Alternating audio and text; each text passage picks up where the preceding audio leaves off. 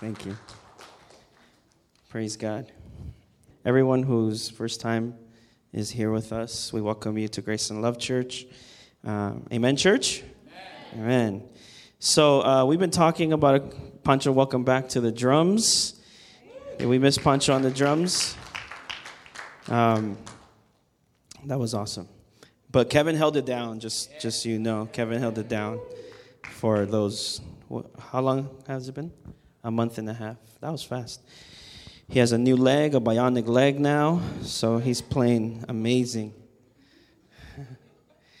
I love being part of a community that, that loves. Amen? A community that doesn't look at each other and just because you came in jeans and a shirt or whatever, it doesn't mean anything because we look at the heart the way that God does. Amen? God looks at the heart. He doesn't look at the outer uh, clothing for acceptance or love. He loves us because we're His children. And that's it. And you know what? There's, it's interesting. There's really not much you can do for God to stop loving you. We had already turned away from God. We were enemies from God, and He decided to, to die for us on the cross. He gave his life for us while we were still enemies. And then he comes on the scene and he says, We should love our enemies. So he dies for his enemies and he comes and tells us to love our enemies because there's reward in that. And it's often easy to love those that are around us that love us back. But it's difficult when someone doesn't reply with love. So turn your Bibles to Psalm 133. We're talking about community these past, well, last week. Psalm 133, verse 1.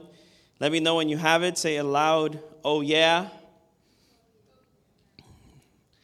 Aloud, oh yeah. Somebody said, oh yeah, and didn't have it.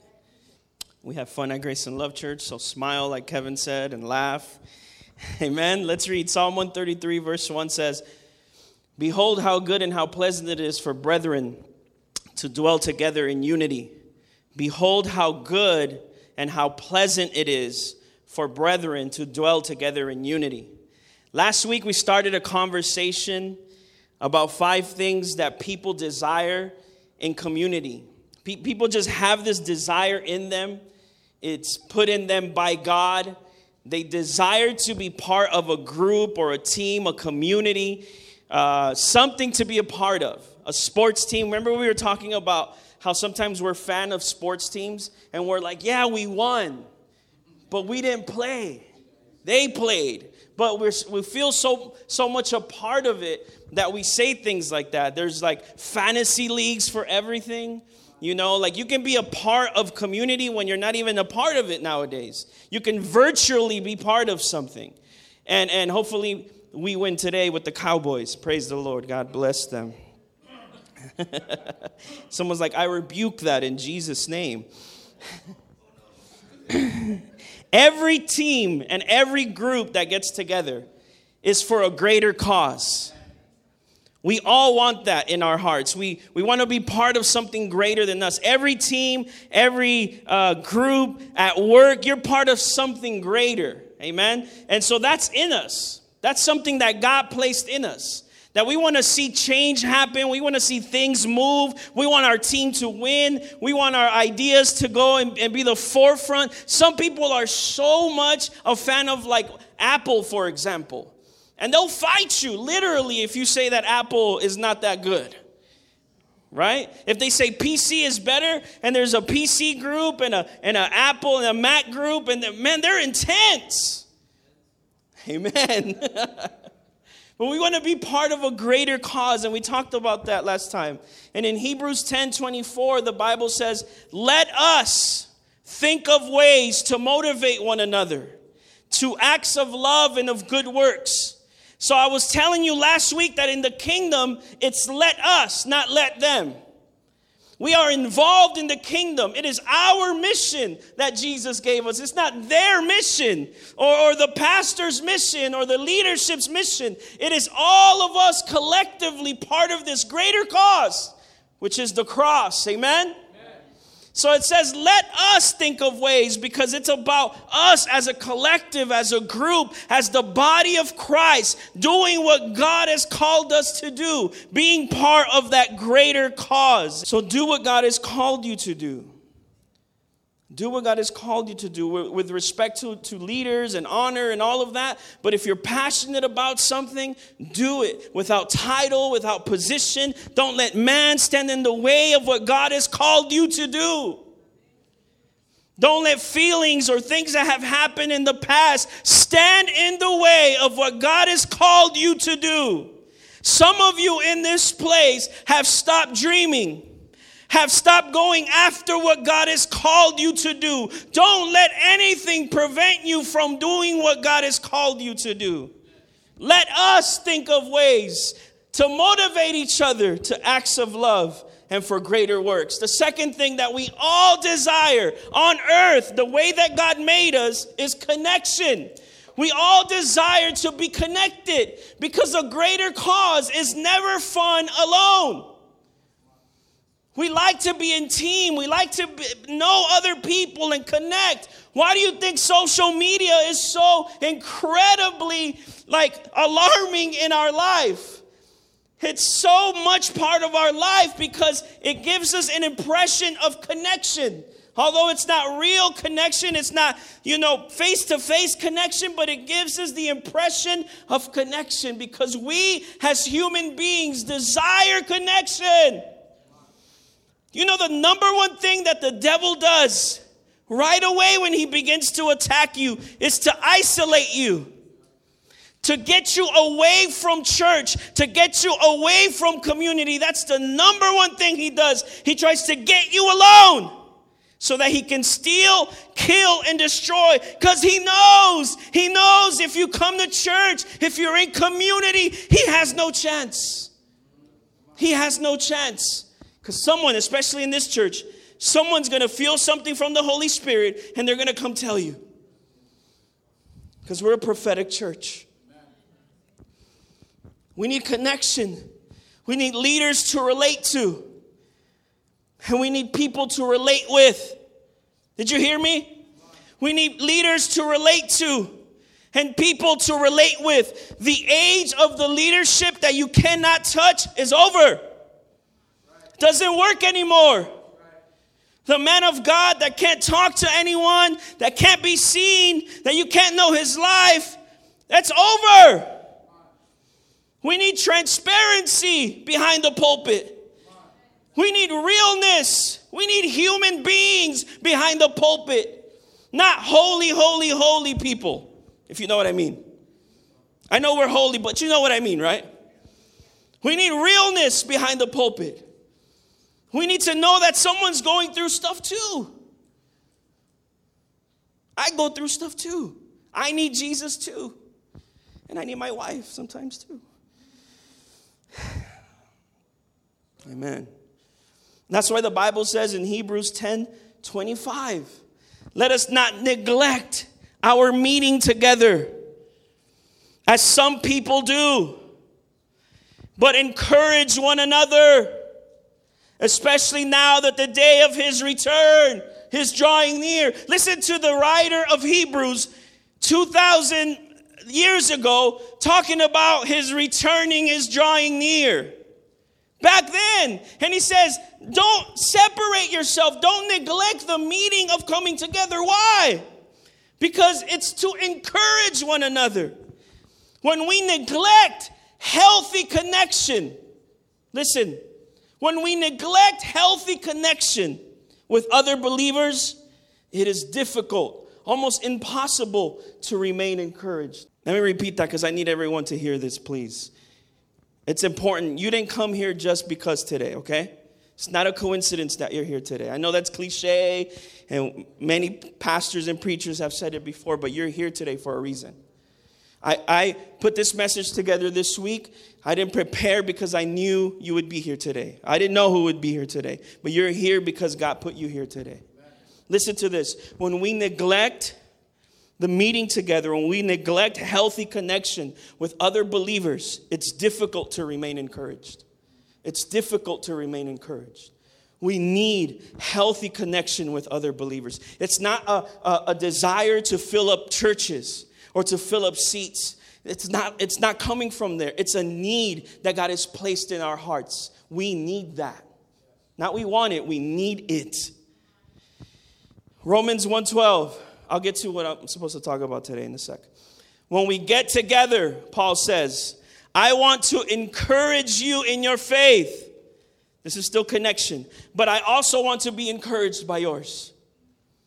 I want to be encouraged by your faith. Paul says, when I come to the Roman church, I want to be encouraged by your faith. See, we can look at testimonies online and, and hear about conferences and, and such, but there's nothing like coming to a place where we know that someone next to us is going through something or has gone through something. And they're lifting their hands and they're worshiping. And you can talk to them and they can encourage you.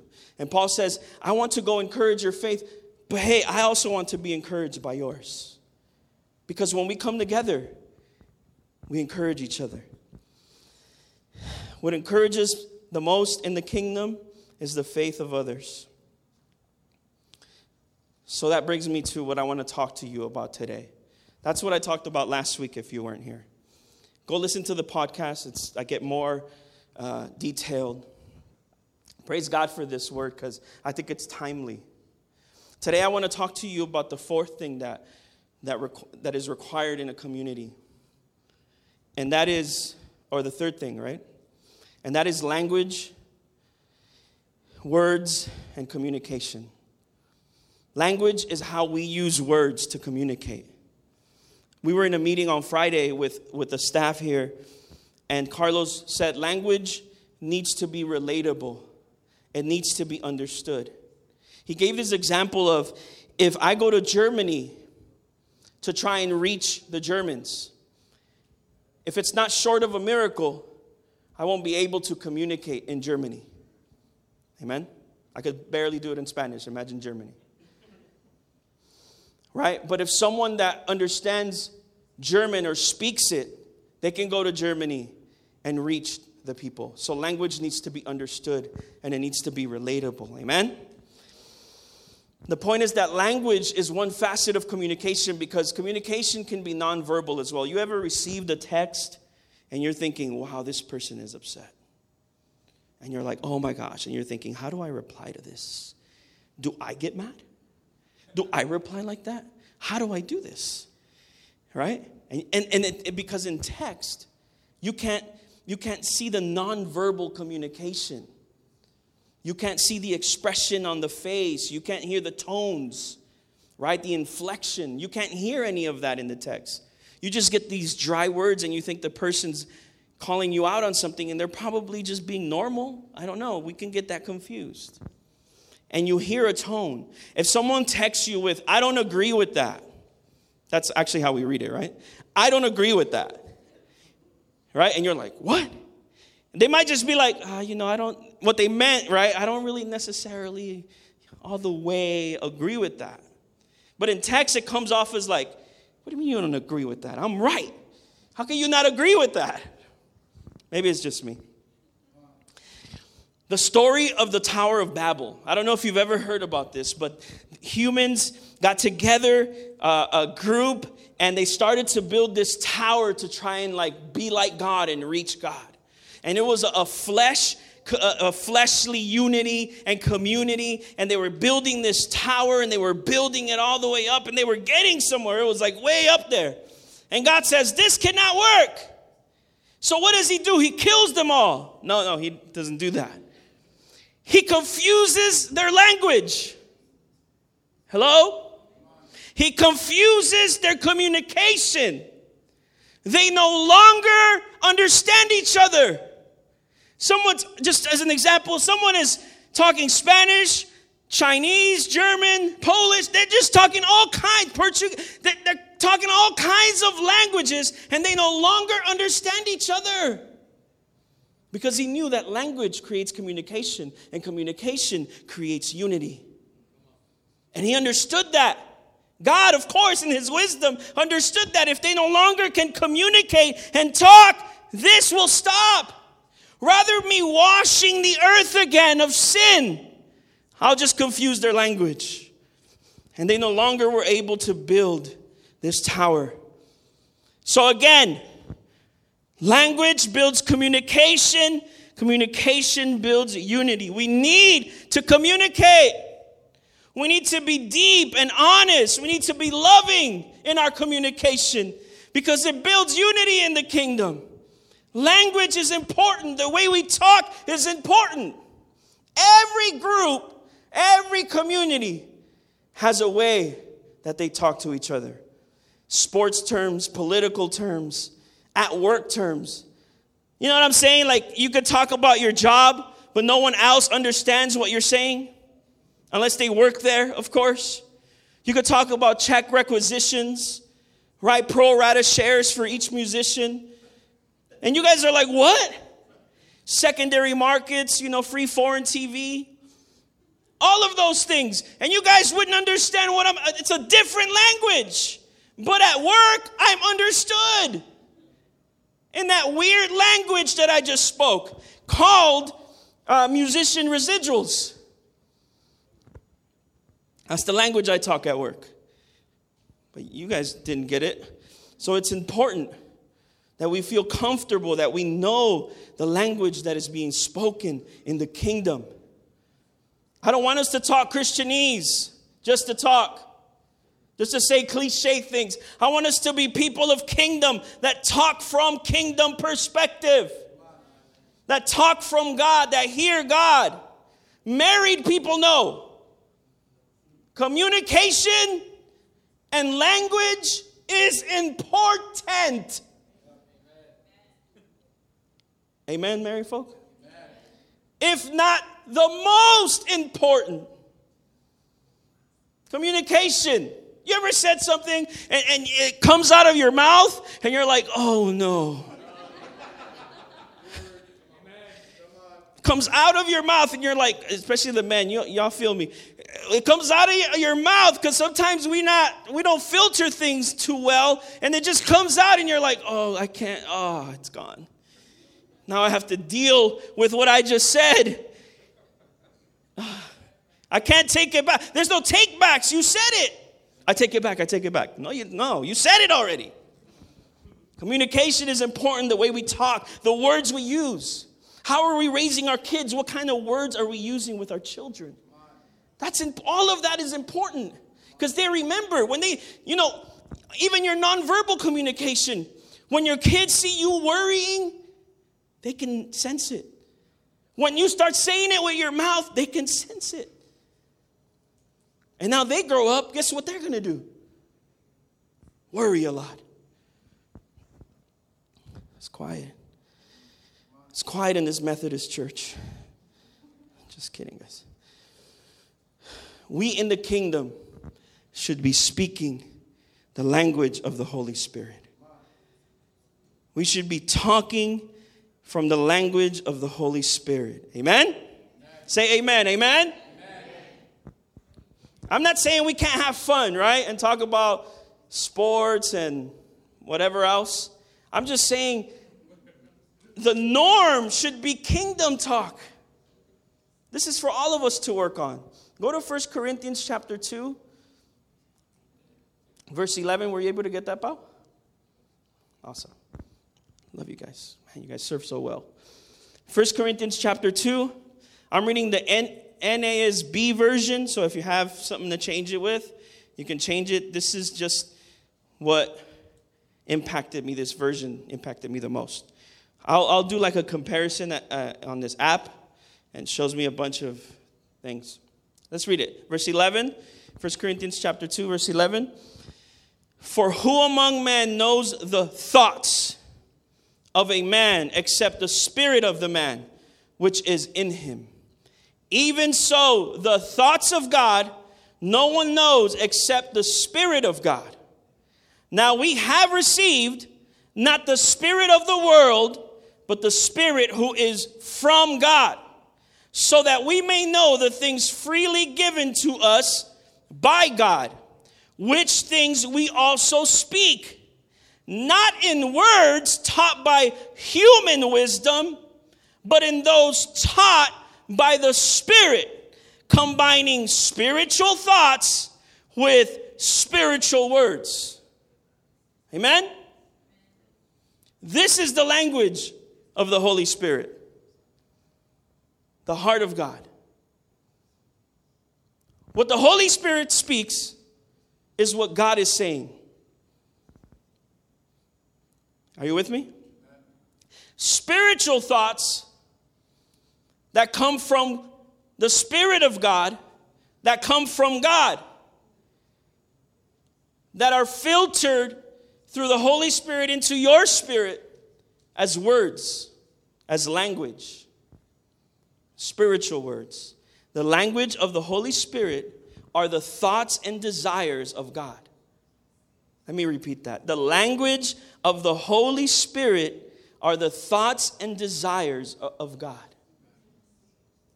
And those are good thoughts, he says. I have good thoughts for you, I have good desires for you. So, you want to know how to talk, how to speak, what to say in situations? You need to go to the Holy Spirit so that He can give you the thoughts of God, so that He can give you the words from God, so that you can transmit those to others. Amen? This is what I try to do as much as possible. I'm not good at it, I'm not perfect, no one is. But this is what I try to do I try to wait. If there's conflict, let's wait. Amen? Let's hold on. Let's not argue. Let me not respond to that text just yet. Because I have before. That's how that's how you learn, really. So I have returned the text like, you know, little fiery text, fire emojis. But that's how you learn. You wait. Conflict is there. You know there's something. You wait. You wait for what God says first. Look at me, please. You wait for what God says first, not for, for what you say first. Because the first thing you want to say is probably, probably not the best thing to say. So wait. What is the Holy Spirit saying in this situation? Use wisdom from God and then speak spiritual words into the situation. Amen?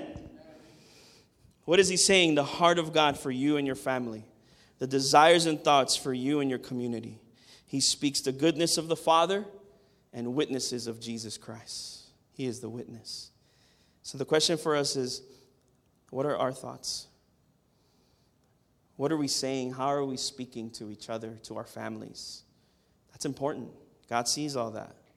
Remember, language opens communication, which brings unity good, communi- good healthy communication. Yelling and cussing at each other is not good and healthy communication.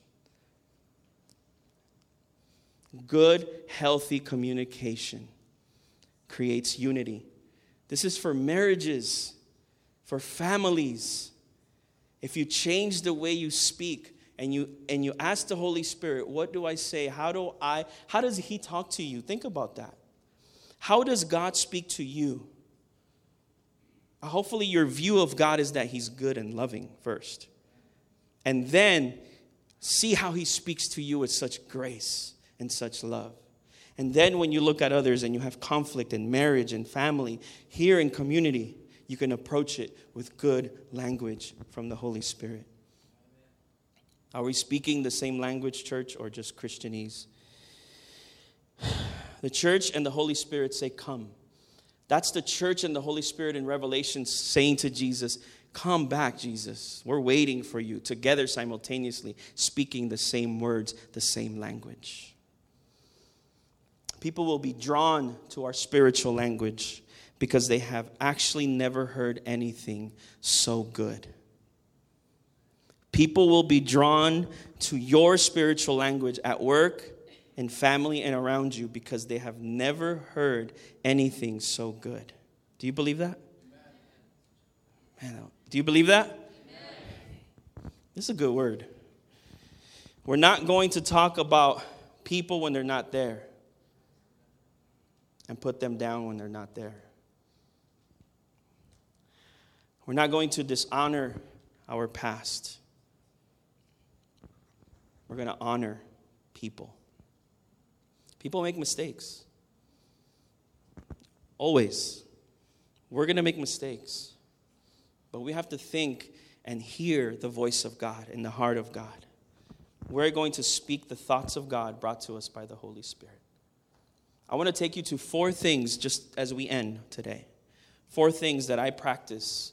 And I call this part prophetic counseling because I, I was thinking about this. And this is stuff that I practice with un, unbeknownst to me, though.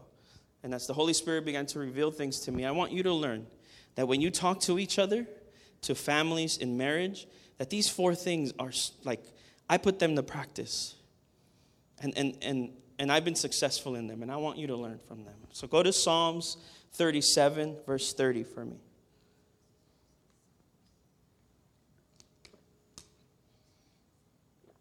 I'm going to read the New Living Translation. Give me a loud amen when you have it. Psalm 37, verse 30. Are you there? Amen? It says, The godly offer good counsel, they teach right from wrong. The godly offer good counsel, they teach right from wrong. Counsel is godly strategic planning for someone's life. Counsel is godly strategic planning for someone's life. Like when I me and my wife get together with people that are going to be married and we do a whole year of premarital counseling. We are strategically planning and speaking into those two people's lives so that they can be successful in marriage. This is good counsel. Like when Kevin and Meryl do financial counseling and they prepare strategically for couples, for people that are interested and having financial freedom in kingdom. Strategic planning. Counsel is godly strategic planning for someone's life. It takes a village to make good choices sometimes. You know what is right by the Holy Spirit. So do it. That's good counsel. Go to Proverbs chapter 12, verse 25. Proverbs chapter 12, verse 25. Amen. NLT again. Worry or anxiety weighs a person down. An encouraging word cheers a person up. Worry weighs them down, encouraging word cheers them up. Encouragement should be our normal. That should be our normal language. Our normal words should be a words of encouragement. Amen? Not false encouragement where people never do wrong, but actual uh, healthy encouragement where we challenge people around us. Exhortation. Are you with me? Our words should be laced with encouragement. Go to Proverbs 25 11. So that's good counsel, that's encouragement. Proverbs 25 11. This is my favorite. I love this. All right, put it up. Proverbs 25 11 says, Timely advice is lovely, like golden apples in a silver basket. Timely advice is lovely like golden apples in a silver basket. Don't deny advice from the people around you, from parents, from your community. Don't deny timely advice. Different than counsel, advice is something someone might need in the moment. Not planning, not good counsel. Different than counsel, advice is something that someone might need in the moment. This is more short term when counsel is more long term. This means our conversation needs to be plugged into the Holy Spirit. If we want to give good counsel and we want to be encouraging and we want to give advice from Him, we need to plug our lives into the Holy Spirit. And we are plugged in, but what I mean is be aware of it. Amen? Colossians 4. Colossians 4. This will be our last Bible verse. And we're about to end soon here. Let me know when you're there, please. This is very important. Colossians 4 6. Amen? Let your conversation, conversation be always, not sometimes, always full of grace. Pause. Let your conversation be always full of grace, seasoned with salt, so that you may know how to answer who? Everyone. Everyone, not, not just your wife and husband or kids or, or mom, dad, aunt, everyone. Conversation should always, not sometimes, always be full of grace. Amen? And always seasoned with salt. I love the NLT. Let your conversation be gracious and attractive so that you will have the right response for everyone. I'm known for sugarcoating. I am the sugarcoat master. If you want to know how to sugarcoat something to tell someone, come talk to the expert. Amen? I know how to sugarcoat. I could make it so attractive that you think you came up with it. It's my sales background, too, by the way. But I try to lovingly tell someone the truth. Sometimes people just try to tell you the truth not so lovingly, right? They're very forward. They're like, hey, you're an idiot. And, you know, I'll say more like, hey, maybe what you did there wasn't the best, but you're great. I'm, I'm giving all my secrets here. The way you look at people is so important. How do we get our language to be full of grace? We get full of grace. Do you only see their mistakes? or the grace that has them looking a lot better? Are you forgiving people, loving people? This will make your conversation full of grace. Seasoned with salt makes it taste good. It goes down good. You ever had chicken with nothing on it? Raise your hand. Nothing, just plain old chicken. After the third time having it like that, you're like, I need something else. This tastes like cardboard. Put a little salt on it, and your life changes forever. Amen? Just a little salt, just three, three little things of salt on your chicken, and it's changed forever. Now you're like, wow, that was so good. Because you were eating carpet before. No. This will make your conversation full of grace when you're full of grace. Amen? And season it with salt, y'all. Make it attractive. Some of you don't know how to do that. For me, it's kind of natural, but some of you need to kind of think about how should I say this to my husband because the way that I'm saying it, it's not working. So I got to find a different way to say it and make it more attractive, make it a little bit more seasoned. Amen? Talk to me, Lord. This month we celebrate six years as Grace and Love Church. Praise God. It's been really, really amazing. I'll end with this. This is a quote Do not trust the mouth of a bitter heart. Talking about words and language. Do not trust the mouth of a bitter heart. The power of life and death are in the power of the tongue. When we partner with lies, we also speak them to others and ourselves. Some people may say, oh, you know, certain thing doesn't, mar- marriage isn't forever. I've heard that before. Ah, marriage isn't forever. Well, in the Bible, it says differently. And so I'm going I'm to go with that, and I'm going to trust God in my marriage. And I'm not going to trust someone that's just bitter. We must remove all bitterness from our heart. all bitterness from our heart. There should be no bitterness in our heart. Please open your hearts right now. Is the Holy Spirit. There should be no bitterness in our heart because our mouth produces what is overflowing in our heart. Can you hear behind the words? No bitterness should be in our heart.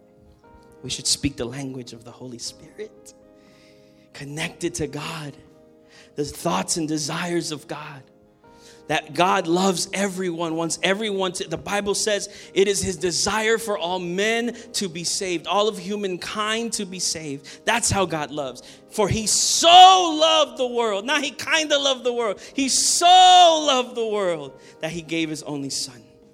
Let's remove all bitterness. Let's remove the way we see people. Let's remove let's remove the things that have happened in our past and let's start to talk with the language of the Holy Spirit.